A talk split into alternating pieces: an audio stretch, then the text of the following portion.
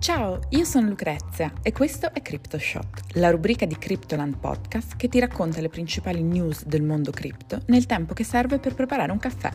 Io vado a mettere sulla moca. Siete pronti? Partiamo!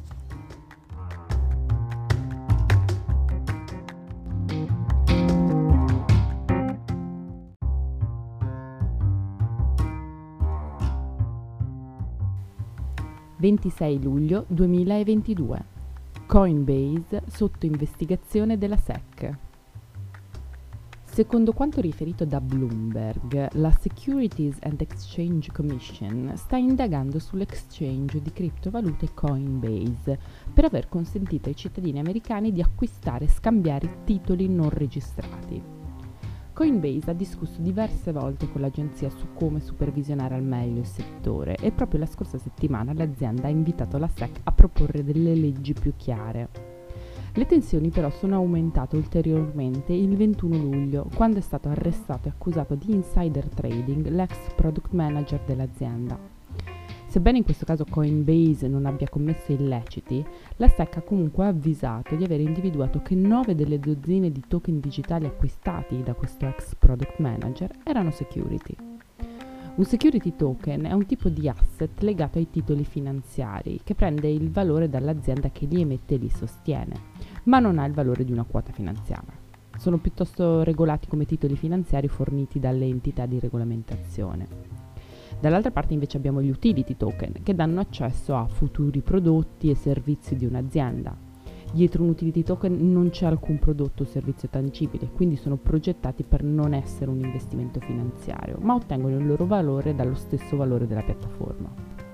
Il presidente della SEC, Gary Gensler, sostiene da diverso tempo che molte criptovalute dovrebbero rientrare sotto la giurisdizione del regolatore e che le aziende che offrono servizi finanziari cripto come Coinbase dovrebbero registrarsi presso la Security and Exchange Commission. Dopo aver adottato un approccio eh, relativamente cauto per anni, la strategia del CEO di Coinbase Brian Armstrong è cambiata a giugno 2021, quando ha dichiarato di voler listare tutti i token che l'exchange può legalmente quotare. Questa mossa però sembra mostrare i suoi svantaggi, infatti da quando la piattaforma ha ampliato il numero di token quotati, il controllo da parte della SEC è aumentato. In risposta alle accuse, Coinbase ha pubblicato un articolo sul suo blog intitolato Coinbase non lista security, fine della storia. Il Chief Legal Officer Paul Greval ha sottolineato che Coinbase, prima di quotare qualsiasi token, analizza con attenzione se l'asset può essere considerato un security o meno e considera anche la conformità normativa dell'asset e la sicurezza delle informazioni ricevute. Yuga Labs accusata di aver ingannato gli investitori. Il mese scorso Yuga Labs, la società da 4 miliardi di dollari dietro la famosissima collezione NFT Board Ape Yacht Club, ha fatto parlare di sé per aver intentato una causa contro l'artista Ryder Rips, accusata di aver plagiato il brand per trarne profitto personale. Ora invece sembra che la società potrebbe trovarsi dalla parte dei colpevoli.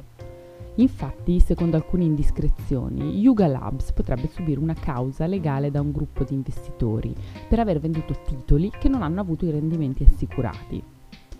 L'accusa sostiene che Yuga ha promosso Board Ape NFT e ApeCoin, il token Ethereum nativo della collezione, come titoli dai rendimenti garantiti, ma in realtà entrambi gli asset sono crollati di valore negli ultimi tre mesi. La causa sarebbe ancora nella fase preliminare e lo studio di avvocati starebbe raccogliendo adesioni tra gli investitori. Ma l'elemento più interessante di tutta la storia è che questa class action contro Yuga Labs determinerà se gli NFT verranno considerati come titoli, simili quindi alle azioni, da parte della Corte degli Stati Uniti. Nel caso in cui il tribunale giudicasse che gli NFT bike sono dei titoli, Yuga Labs non avrebbe adempiuto ai necessari obblighi di divulgazione e registrazione derivanti dall'offerta di titoli. La SEC finora si è astenuta dall'etichettare in modo deciso gli NFT come titoli, probabilmente perché una decisione simile porterebbe il più ampio mercato dell'arte sotto la competenza della SEC, qualcosa che l'agenzia preferirebbe evitare. Ma l'accusa sostiene che anche il token nativo di Bike, ApeCoin, è un security e qui la SEC invece potrebbe pensarlo allo stesso modo, visto che negli ultimi due anni ha intentato diverse cause legali contro aziende del settore per questo motivo come nell'ultimo caso che vi abbiamo appena raccontato di Coinbase, oppure nel caso della lunga causa con Ripple che va avanti da dicembre 2020 e solo adesso sembra risolversi favorevolmente per la società cripto. La community bike sembra essere relativamente indifferente alla causa e molti su Twitter sostengono che si tratta solo di un gruppo di persone arrabbiate per aver acquistato quando i prezzi erano alti e che non si aspettavano il mercato ribassista. Nonostante il ban cinese, l'Asia è protagonista del mercato cripto. Le regioni dell'Asia Pacifica, che comprende paesi come Australia, Nuova Zelanda, Cina, Giappone, Corea e altri, stanno vivendo un importante cambiamento nel panorama del business, grazie alla comparsa di un numero sempre crescente di start-up tecnologiche legate al mondo blockchain. Nonostante il momento difficile nel mercato delle criptovalute e i timori per una regolamentazione troppo stretta del settore, un nuovo report di KPMG ha confermato che le start-up nel mondo cripto stanno trovando un terreno incredibilmente fertile nell'Asia del Pacifico. Lo studio ha dimostrato che un quarto di tutti i business in queste regioni sono in qualche modo legati alle criptovalute i settori più attivi in termini numerici e attorno ai quali c'è più interesse sono le start-up di token non fungibili e di finanza decentralizzata, seguite poi da settori come quello dei veicoli elettrici, dell'informatica quantistica e della sicurezza dell'Internet of Things.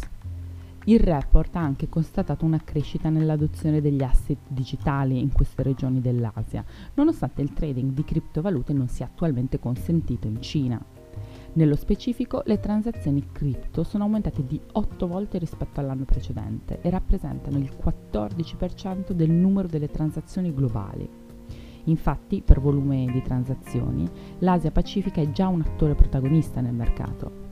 Secondo uno studio di Chain Analysis, tra giugno 2020 e giugno 2021 i mercati asiatici hanno rappresentato il 43% dell'attività globale nel settore delle criptovalute, con 296 miliardi di dollari in transazioni.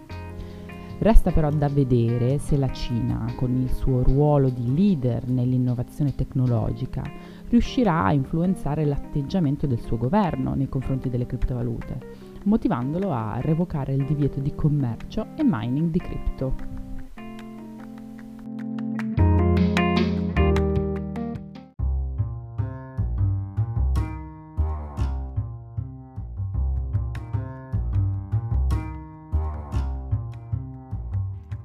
Per oggi è tutto. Io sono Lucrezia e grazie per aver ascoltato CryptoShot. Vi aspetto per il caffè di domani. Ciao!